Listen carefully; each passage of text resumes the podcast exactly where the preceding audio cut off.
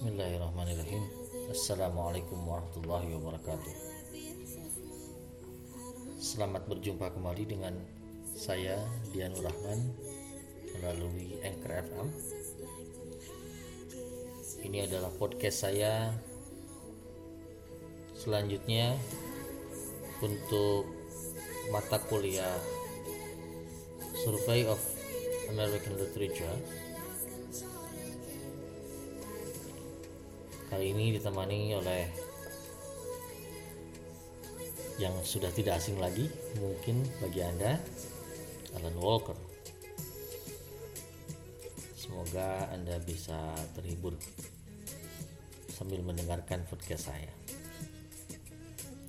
Baik, apa kabar semuanya? Mudah-mudahan Anda baik-baik saja, tetap sehat semuanya para netizen yang setia mendengarkan podcast saya khususnya tentu adalah semua mahasiswa mahasiswi sastra Inggris. Dan lebih khusus lagi yang mengambil mata kuliah Survey of American Literature. Baik saudara-saudara kita lanjutkan perbincangan kita untuk pekan ini masih seputar romanticism atau American romanticism. Saya akan membuka pembahasan kita kali ini dengan mencoba mengetengahkan bahwa Amerika itu atau Amerika Serikat itu itu selalu ingin berbeda ya selalu ingin memunculkan hal-hal yang berbeda dengan para pendahulunya orang-orang Eropa. Ya, karena memang pada dasarnya kan Amerika Serikat itu khususnya itu Eropa semua sebetulnya. Cuma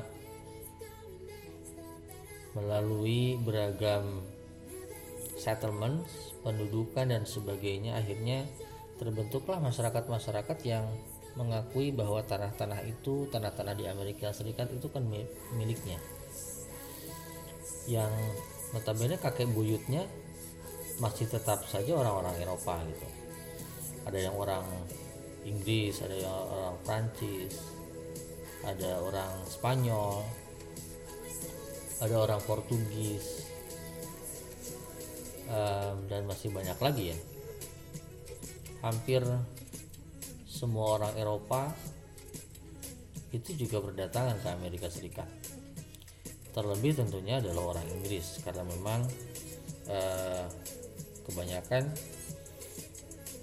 yang settle di eh, Amerika Utara itu adalah orang-orang Inggris. Seperti itu. Eh, karena ingin selalu berbeda, maka corak dari pemikiran, corak dari pandangan hidup, corak dari uh, sosial bermasyarakat, corak politik, bahkan yang ya tentunya sekarang masih ramai ya, sedang ramai. Uh, ini sedang ramai ya, Joe Biden sama uh, Donald Trump yang masing-masing masih bersikukuh bahwa mereka menang. Persis seperti tahun kemarin lah ya di kita juga uh, Wowo sama Wiwi ya. Yang sekarang Wowonya ada di Wiwi gitulah uh, seperti itu. Uh, ya Amerika Serikat kita lanjutkan kembali itu selalu berbeda ya. Selalu ingin berbeda. Segala-galanya ingin berbeda. Dan salah satu yang menjadi titik pembeda juga adalah di dalam tradisi bersastranya. Walaupun secara garis besar tetap saja tradisi sastra Amerika juga mengikuti sastra Eropa. Wabil khusus tentunya adalah sastra Inggris. seperti itu makanya kemudian um, sastra Amerika atau karya-karya orang Amerika itu selalu akan dibahas juga di jurusan sastra Inggris ya karena memang tidak ada di kita itu di Indonesia tidak ada eh, S1 jurusan sastra Amerika. Atau saya lupa lagi ya di katanya di Semarang itu ada ya Undip. Apakah ada sastra Amerika? Saya lupa lagi. UGM saja belum ada ya S1 sastra Amerika. Adanya S2 eh, American Studies. Nah kebetulan eh, dua dosen yang yang eh, lainnya yang bukan termasuk saya itu adalah dari sastra Amerika ya dari American Studies Pak Yoga sama Pak Lili Awaludin. Ya sebetulnya mereka jauh lebih mumpuni untuk membahas sastra Amerika. Saya spesialisasinya di sastra Inggris ya. Uh, tapi tidak masalah. Toh saya juga uh, lumayan tahu banyak dengan ini baik uh, saudara-saudara titik pembeda dari sastra Amerika salah satunya ada di masa romanticism atau masa romantik. Uh, pekan kemarin kita sudah membahas saya membahas uh, romantik ya dari sisi transcendentalism dari sisi para transcendentalist writers uh, terutama dua yang paling mencolok yaitu Ralph Waldo Emerson sama Henry David Thoreau. Dan kan ini juga dua yang mencoloknya ya. Uh, sebetulnya ada beberapa ya. Kalau uh, kata Catherine van Spankeren ada yang penulis fiksi itu banyak ya. Dan di kategori romantik itu beberapa di antaranya adalah Herman Melville kemudian uh, tentu yang akan kita bahas ada Nathaniel Hawthorne sama Edgar Allan Poe. Kemudian uh, Margaret Fuller banyak lah ya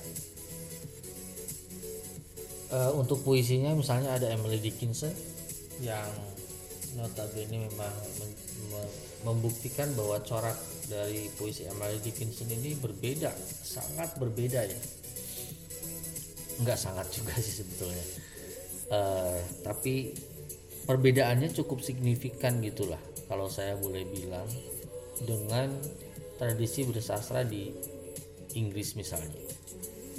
Puisi-puisi Emily Dickinson itu lebih lugas dan banyak berbicara tentang kematian dari sisi seperti atau mirip dengan Edgar Allan Poe gitu.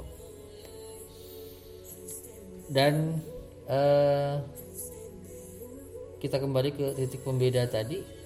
Nah di dalam sastra Amerika berbeda dengan sastra Inggris misalnya yang romantik itu tidak dibeda-bedakan ya walaupun memang banyak bedanya antara satu penulis dengan penulis yang lain. Misalnya William Wordsworth dengan Samuel Taylor Coleridge itu berbeda. Walaupun beberapa puisinya diantologikan dalam satu antologi yang sama, e, kerja bareng ya, gawe bareng yang judulnya Lyrical Balance. Lalu Lord Byron sama Percy Bysshe Shelley misalnya itu juga berbeda. Percy Bysshe Shelley itu suaminya Mary Shelley ya yang yang menulis Frankenstein.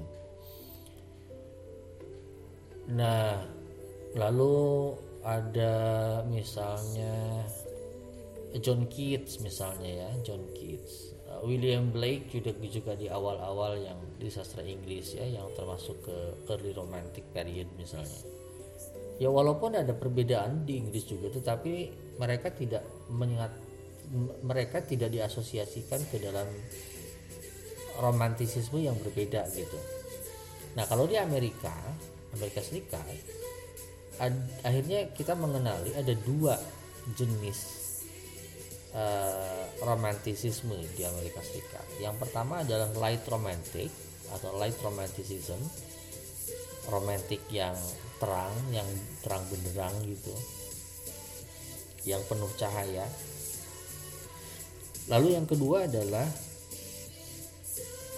uh, dark romantic atau dark romanticism, romanticisme yang yang gelap, yang suram, yang tidak mengenal cahaya, bahkan pekat gitu ya. Tidak tidak tereksplorasi oleh cahaya sama sekali nah pembedaan ini dikategorikan ya ini tentunya ini tidak ya selalu yang namanya asosiasi aliran tertentu di dalam sastra itu tidak atau bukan berasal dari diri mereka sendiri ya. Tapi orang-orang setelah mereka itu meng, apa bukan mengatai mengatai itu jadinya kasar ya memasukkan gitu atau memberikan kategori bahwa oh tulisan-tulisannya Ralph Waldo Emerson, Margaret Fuller, lalu uh, Henry David Thoreau itu transcendentalis gitu ya. Itu adalah light romantic. Nah sekarang yang suram-suram yang yang gelap yang yang eksplorasi uh, bahasanya begitu tajam menusuk gitu ya. Bahkan dingin gitu. Uh, tidak tidak menghidupkan satu optimisme dalam hidup misalnya. Nah itu disebut dark romantic oleh para uh, apa orang-orang sesudah sesudah tokoh-tokoh itu sudah sudah mereka. Nah di Dark Romantic ini dua yang paling terkenal tentunya adalah yang pertama Nathaniel Hawthorne dan yang kedua adalah Edgar Allan Poe. Ada dua dua ciri yang uh, bukan dua ciri, ada dua hal yang berbeda juga sebetulnya. Uh, kesuraman, kegelapan itu dua hal yang berbeda. Jadi antara antara Nathaniel Hawthorne dengan Edgar Allan Poe itu gayanya cara penulisannya berbeda gitu sebetulnya kalau kita eksplorasi lebih lanjut um,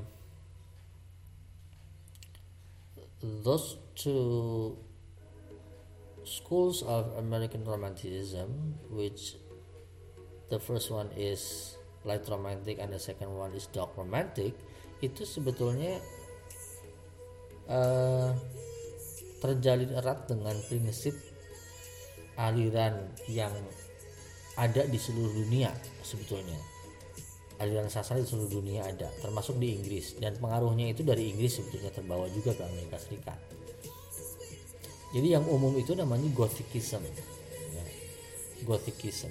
Dan uh, anda harus tahu bahwa istilah Gothicism ini dalam makna yang sastra, lebih sastrawi itu bukan berangkat dari uh, God bukan. God God itu satu suku di satu suku kuno ya di di, di Jerman.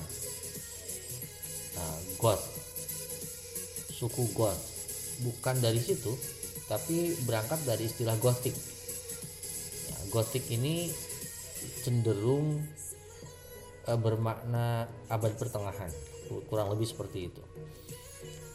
Uh, abad pertengahan yang notabene uh, dikuasai oleh gereja dikuasai oleh hal-hal yang lebih bersifat supranatural karena namanya juga religiosity ya namanya juga keagamaan so, uh, uh, apa hubungan-hubungan keagamaan itu tidak bisa dipungkiri kebanyakannya adalah hal-hal yang bersifat gaib gitu.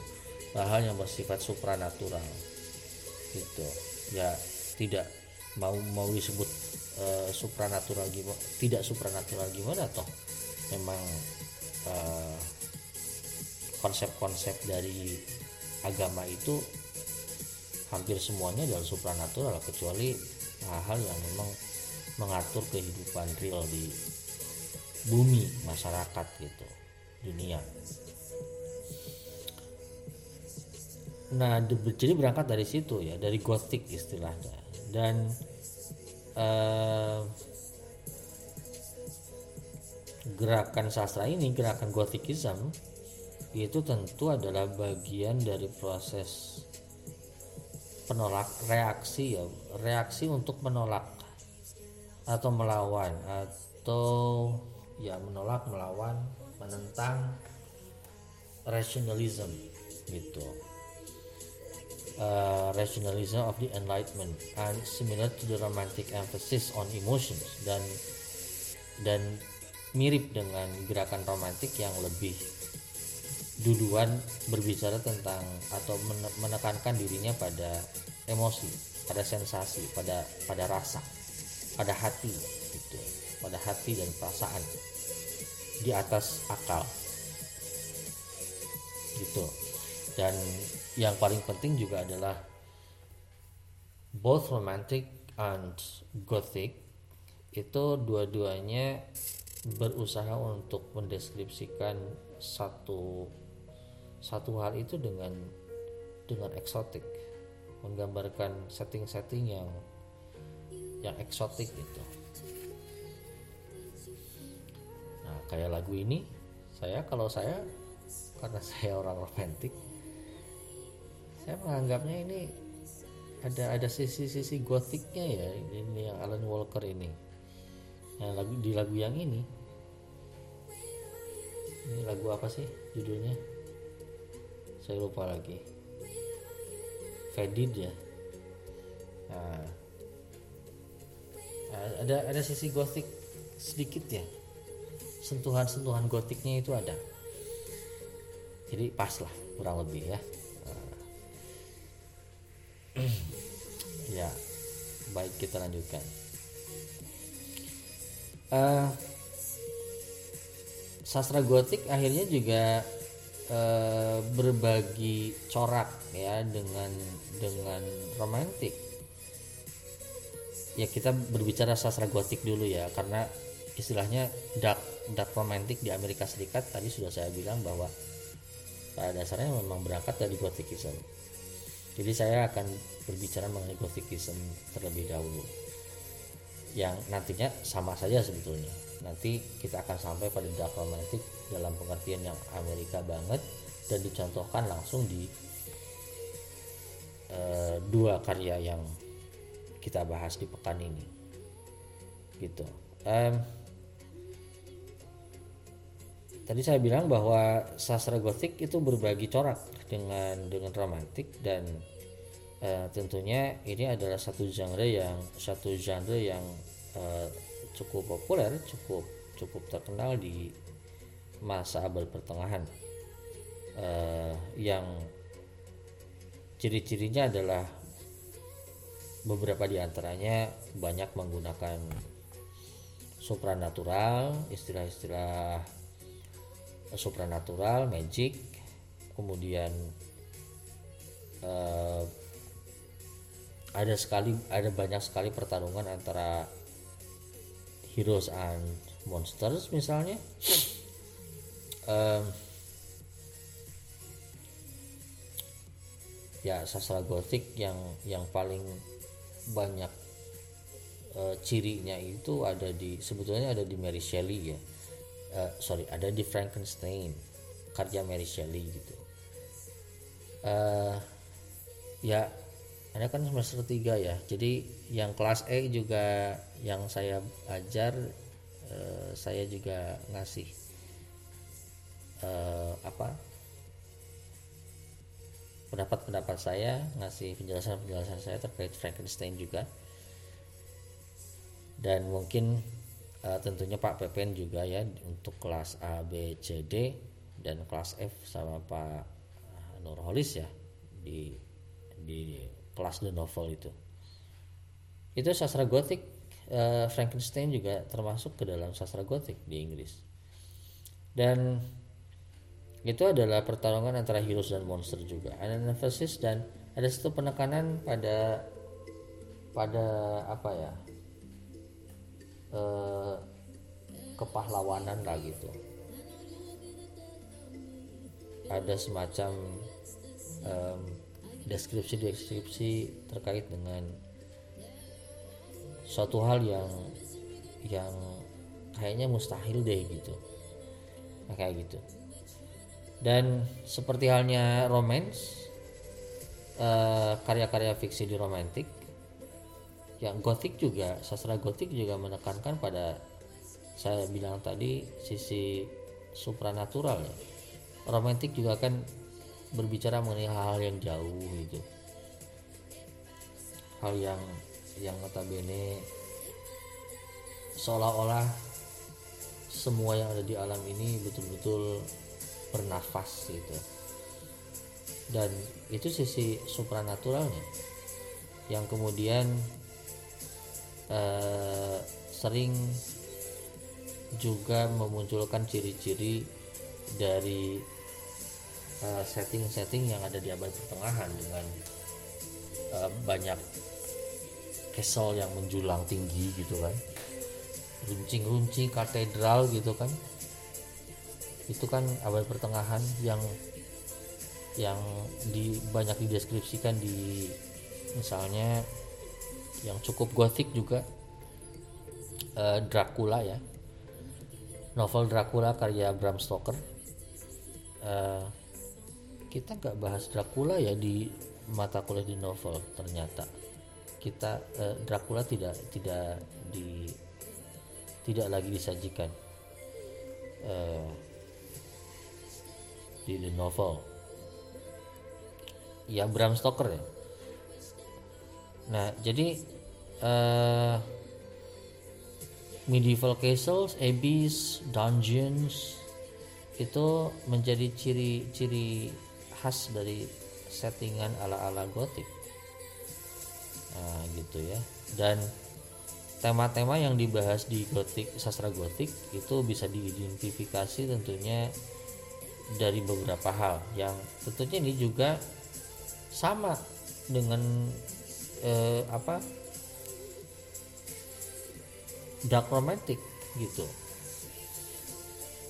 Saya ungkapkan saja ya ini berdasarkan buku dari uh, siapa ya? Saya lupa lagi. Dari Robert Habich and Robert Sidowatsky uh, terkait ro romanticism and transcendentalism ya kita lanjutkan ada tadi saya bilang beberapa ciri dari Gothicism yang kemudian juga menjadi ciri umum dari dark romantiknya Amerika. Yang yang pertama adalah fokus on mystery. Uh, selalu akan ada misteri. Misteri itu apa sih ya? Sederhananya misteri itu suatu hal yang yang tidak terjawab gitu kan suatu hal yang yang masih bukan tidak terjawab ya, yang masih memerlukan jawaban nah itu misteri gitu nah, kalau bagi bagi dosen kalian itu misteri mahasiswa itu misteri bagi dosen ya. Mungkin kalian juga berpikir bahwa dosen juga misteri bagi kalian. Uh, kayaknya memang begitu ya itu hukum alam. Jadi misteri. Bisa jadi kalian kan tidak paham dengan apa yang dijelaskan dosen dengan apa yang diinginkan dosen gitu kan. Apalagi dengan metode daring seperti ini uh, tapi tidak termasuk kita kita ya yang di sastra ya yang di sastra itu kita asik loh banyak banyak asiknya lah gitu ya yeah. fokus on focus on mystery Kemudian depiction of physical and mental abnormality such as insanity and physical deformity. Penggambaran fisik dan mental yang yang abnormal, yang tidak normal, seperti kegilaan dan kerusakan fisik. Bahkan ya kalau insanity mungkin anda bisa bisa membayangkan ya. Ini physical deformity juga digambarkan gitu loh. Ya ciri khas dari dari gothicism itu gitu. Uh, apa wajah rusak gitu banyak banyak jahitannya gitu kan giginya rompol gitu kan. Atau misalnya giginya bertaring. Ya begitulah uh, physical deformity gitu ya kecacatan fisik kerusakan fisik. Ya apalagi ya ditambah ya insanity gitu ya kegilaan ya kemudian ada emphasis on terror. Nah ini yang agak nanti akan saya cukup bahas juga di dua contoh dari dark romantiknya Amerika. Emphasis on terror um, ada penekanan pada teror. Teror seperti apa? Teror ya bisa bisa dua hal ya. Bisa teror fisik bisa juga teror psikis atau psikologis yang selanjutnya emphasis on ambiguity. For example events may be imprecisely described to the reader. Uh, ada penekanan tentang uh, pada ambiguitas. Uh, contohnya bagaimana peristiwa-peristiwa itu tidak tidak disebutkan secara benar secara eksplisit gitu kan pada pembaca jadi ada oh ini teh ini teh gimana sih? Gitu kan. Sekilas selintas mungkin bagi anda yang uh, maaf ya bukan bukan tidak sedang underestimate tetapi mungkin bagi beberapa orang yang yang kemampuan bahasa Inggris anda masih masih masih kurang itu akan bingung itu yang dilakukan Fortunato itu apa sih gitu di di dekas Amontillado gitu. Padahal mengerikan sekali kan yang yang yang dilakukan oleh Amontillado eh sorry oleh oleh oh, eh sorry bukan oleh Fortunato oleh Montresor gitu. Yang dilakukan oleh Montresor ke Fortunato itu mengerikan sekali gitu. Saya bahkan tadinya kan semalam itu mau bikin buat podcast yang ini tapi nggak entah kenapa saya baca lagi itu kamu tidak tuh sama yang Goodman Brown itu ya cukup ngeri ya. Ya seperti itu. Uh, ambiguity ya ada ambiguitas. Uh, di yang Goodman Brown juga sama ya. Ada ambiguitas apalagi tingkat metafornya tinggi ya yang di yang di Goodman yang Goodman Brown itu. Ketika yang Goodman Brown masuk hutan kemudian tiba-tiba seolah-olah seperti mimpi ada sekumpulan orang kemudian komat kamit baca mantra gitu kan. Segala macam kemudian ada ada pemujaan setan dan sebagainya di hutan itu. Bahkan nama namanya saja disamarkan ya nama tokoh. Namanya cuma yang Goodman Brown sama istrinya itu Faith. Jadi kalau ketika dia pulang ke rumah dan tidak mendapati Faith itu kan eh, seolah-olah sudah kehilangan keimanan gitu. Loh kok sudah masuk ke yang Goodman Brown ya? Ya tidak apa-apa sedikit. Nanti tinggal ditambahkan saja nanti ya. Kita lanjutkan dulu untuk ciri-ciri emphasis on uh, selanjutnya emphasis on the subconscious mind and dreams. Ada penekanan pada alam bawah sadar uh, dan tentunya eksplorasi mimpi-mimpi. Um, ya seperti itulah kemudian importance of hereditary family curses. Nah ini ya juga ya yang ada di yang Goodman Brown kemudian lack of uh, didacticism eh, sangat sangat kurang eh, sisi didaktiknya sang, sisi didaktik itu pendidikannya. Nilai-nilai pendidikan atau nilai-nilai moral nilai-nilai yang bisa diagungkan buat buat dibawa sebagai hikmah lah gitu. Kemudian lack of realism uh, kurangnya sisi reali, realisme di dalam penggambaran karena memang banyak juga yang surrealis di di apa nggak masuk akal itu surrealis itu nggak masuk akal itu hal yang nggak masuk akal. Ya dari awal juga kan ya sudah kalau sudah fokus on misteri kemudian uh, supranatural dan sebagainya ya memang lack of realism. Dan yang terakhir menurut uh, tadi saya lupa lagi ya dua penulis di buku ini.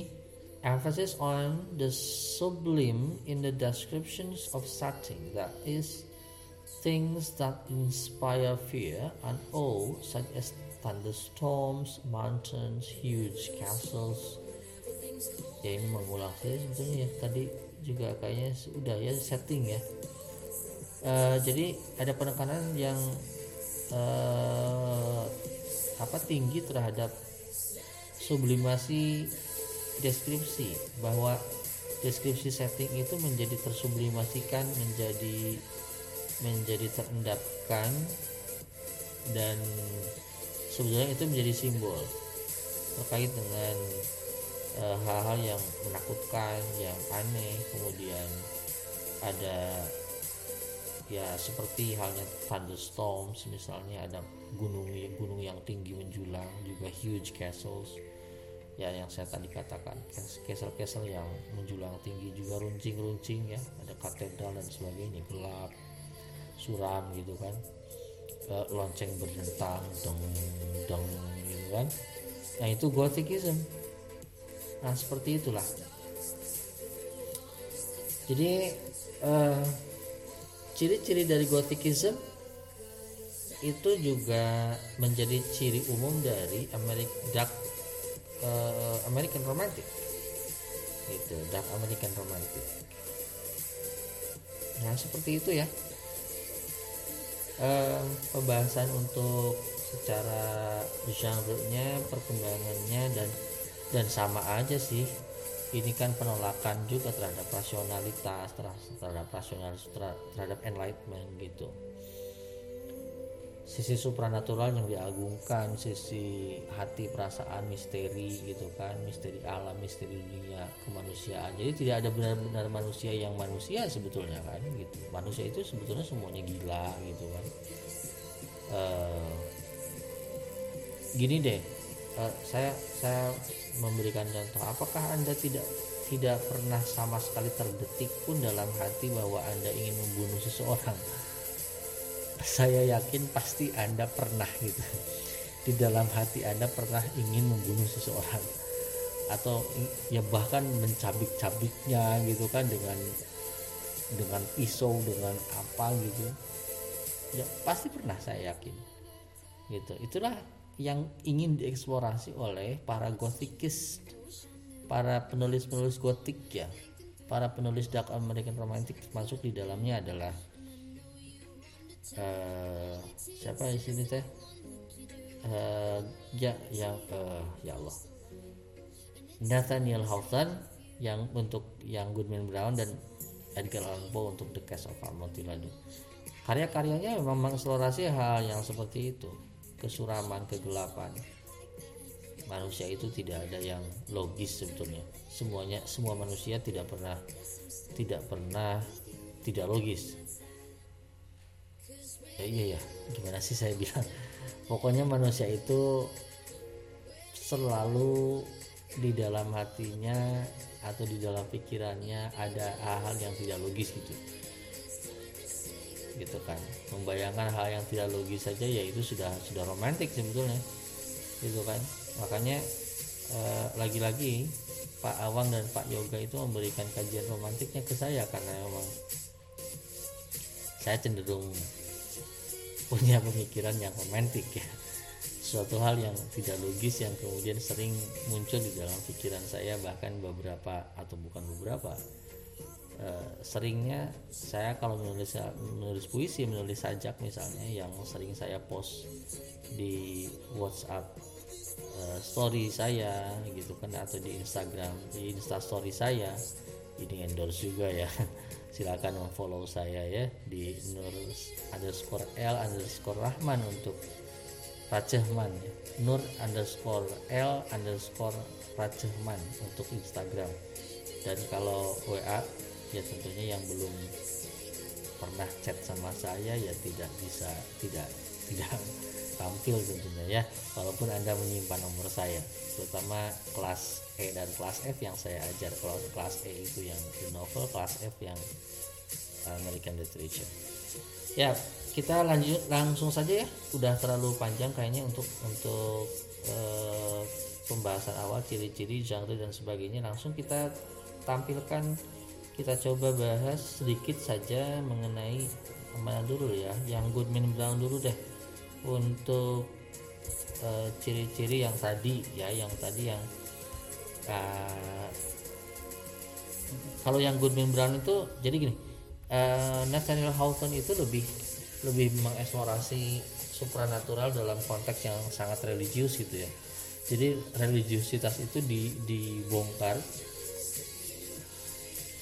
diserap hal yang supranaturalnya kemudian ditampilkan di dalam karya sastra gitu. Sehingga yang tampil adalah kayak kayak pemujaan iblis gitu kan pemujaan setan kemudian eh, hantu dan sebagainya. Gitu yang munculnya seperti itu di di uh, tulisan-tulisannya Nathaniel Hawthorne hampir kebanyakannya seperti itu. Misteri misteri-misteri hal yang bersifat uh, supranatural gaib. Gitu kan. Uh, novel yang paling terkenalnya yang yang yang fenomenal ya Scarlet Letter itu juga sama seperti itu. Dan yang menjadi ciri khas satu lagi yang ciri khas dari Nathaniel Hawthorne semua settingnya itu uh, nah ini juga lagu yang ini saya penasaran judulnya apa. Ini sentuhan gotiknya ada ya? Uh,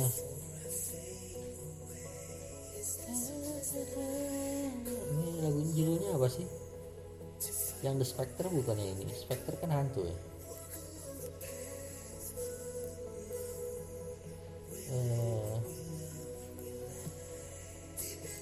ya ya sentuhan gotiknya ini ada nih Alan Walker. Ya kita lanjutkan. Um, ciri khas salah satu ciri dari yang paling penting dari dari seorang Nathaniel Hawthorne adalah mengeksplorasi dunia atau alam religiusitas orang-orang Puritan ya. Orang-orang Puritan yang pertama kali datang di uh, settlement pendudukan di New York uh, gitu.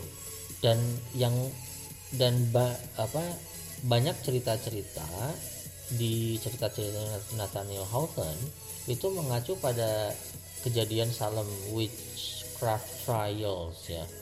Pengadilan eh, penyihir pengadilan bagi orang-orang yang dianggap menjadi penyihir menjadi apa ya witchcraft itu penyi, ya literalnya itu penyihir dukun santet gitulah kira-kira ya kalau di kita istilahnya gitu. Uh, kayak dukun santet gitu. Jadi orang yang bisa nyantet orang yang bisa menghadirkan iblis yang bisa bisa menghadirkan setan jin dan sebagainya itu itu diadili.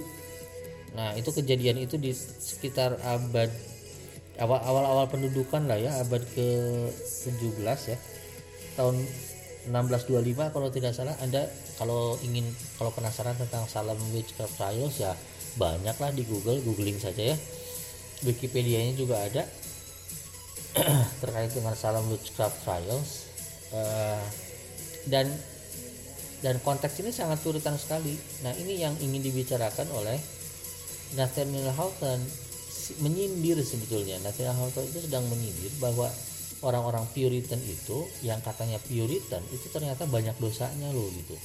Dosanya apa? Ratusan orang eh, yang dianggap pemuja setan yang dianggap penyihir dukun santet dan sebagainya bahkan bahkan dijatuhi hukuman ada yang di uh, apa dihukum mati ada yang disuruh apa dibiarkan meninggal di dalam penjara gitu dan sebagainya itu yang katanya Puritan gitu. Jadi sedang jadi karya-karya Nathaniel Hawthorne itu banyak juga yang satirik ya gitu. Uh, cuma karena memang satirik alegoris jadinya sisi figuratif language-nya begitu muncul ya begitu kental metafor metafornya begitu kental. Di di Young Goodman Brown misalnya eh, tadi sudah saya bilang bahwa salah satunya adalah bahwa Faith itu sebagai tokoh istri dari Young Goodman Brown itu menjadi simbol menjadi metafor dari dari dari keimanan seorang yang Goodman Brown bahwa uh, di awal itu kan diceritakan dia akan pergi si yang Goodman Brown itu. Dan uh, dan dia bilang si istrinya dearest heart um, whispered she softly and rather sadly when her lips were close to his ear. Prithee, put off your journey until sunrise and sleep in your own bed tonight. A lone woman is troubled with such dreams and such thoughts that she's afraid of herself sometimes. Pray tarry with me this night, dear husband, all of nights in the year. Prithee put off your journey until sunrise and sleep in your own bed tonight. Ini sudah sudah metafor ya. Tolong kamu jangan pergi sampai matahari terbit gitu. Ini udah udah sore, udah mau malam gitu kan. Sudah jangan pergi. Kalau kamu pergi, kamu bakal kehilangan aku. Nah, gitulah kurang lebih kira-kira ya aku di sini kan si, si istrinya dan namanya itu faith. Makanya ini menjadi metafor faith itu bahwa faith itu keimanan. Uh, dan ternyata memang akhirnya jalan hidupnya kan jadi seperti itu. Ketika dia dibawa ke hutan yang Goodman Brown menjadi seorang yang uh, menjadi pemuja seperti pemuja setan misalnya dan sebagainya. Nah hal yang supranatural yang seperti ini yang yang yang selalu dibicarakan oleh Nathaniel Hawthorne termasuk uh, cerpen yang cukup fenomenal cukup terkenal juga uh, di, selain selain yang Goodman Brown itu ada The Minister's Black Veil. Uh, gitu ya The Minister's Black Veil. Minister di sini adalah pendeta ya bukan menteri ya.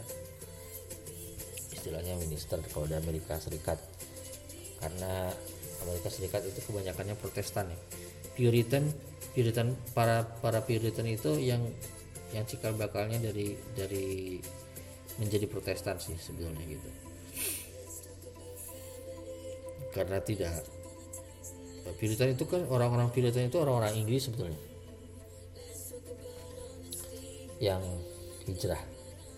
Ya itu yang Goodman Brown uh, saya pikir uh, sisanya silakan di ini udah terlalu panjang lah. Sisanya silakan dibaca uh, dicocokkan dengan ciri-ciri yang tadi saya sebutkan. Dan sekarang dekat Amontillado eh, tadi saya bilang di, di cirinya itu ada teror ya ada teror. Kemudian abnormality insanity dan sebagainya. Nah ini kan kegilaan ya. Ini nah ciri khas dari Edgar Allan Poe itu di cerpen-cerpennya itu mengeksplorasi kegilaan manusia. Uh, gila saja gitu. Pembunuh berdarah dingin. Nah, ini kan Montresor ini pembunuh berdarah dingin dia membunuh Fortunato dengan menembok gitu kan. E, di sini kan dijelaskannya seperti itu ya. Ya mungkin yang tadi sudah saya bilang bisa jadi anda masih bingung ini ini cerita teh apa? gitu kan. Ini kok jadi jadi kayak ada lolongan dan sebagainya gitu. Nah itu kan membunuh jadi bunuh si si apa? Si Fortunatanya dibunuh dengan di, cara ditembok gitu kan. Di, diceruk dia dia dimasukkan ke ceruk lalu diikat di rantai tangannya gitu kan. Nggak bisa ke mana-mana karena kebetulan sedang mabuk juga gitu. E, di, di ditipu akan ada amontilado itu kan. E, satu tong amontilado dan akhirnya masuk ke ceruk lalu ditembok udah aja selesai gitu kan dan rip gitu rest in peace katanya di sini disebutkan in peace requiescat itu bahasa Latin bahasa Inggrisnya rest in peace itu kan ya anda silakan baca yang ujungnya coba Uh, no answer still. I thrust a torch through the remaining aperture and let it fall within. They came forth in return only a jingling of the bells. My heart grew sick. Dia itu merasakan sakit. Sakit karena memang sakit karena memang gila gitu.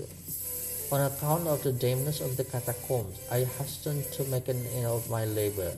I forced the last stone into its position. Nah, dia aku men, apa memasangkan batu yang terakhir ke dalam posisinya I plaster it up dan aku kemudian memplasternya menemboknya gitu ya against the new masonry I re-erected the old rampart of bones for the half of a century no mortal has disturbed them in past request card ya membunuh berdarah dingin kan gitu.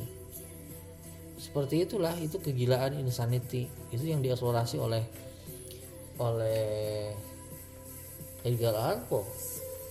Teror ya psychological terror gitu. Teror psikologis teror psikis teror ya cerpen yang sangat terkenalnya juga uh, dan lebih terkenal dari kisah Oman Tirado tentunya.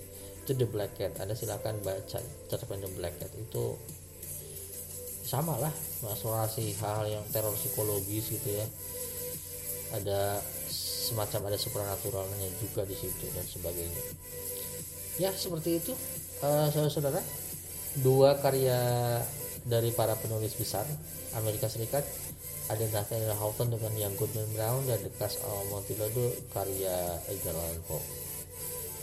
Itulah ciri-ciri dari Dark American Romantic yang sekaligus juga sama halnya dengan seluruh seluruh Eropa yaitu Gothicism terima kasih atas uh, perhatian anda semua. Terima kasih sudah mendengarkan podcast saya.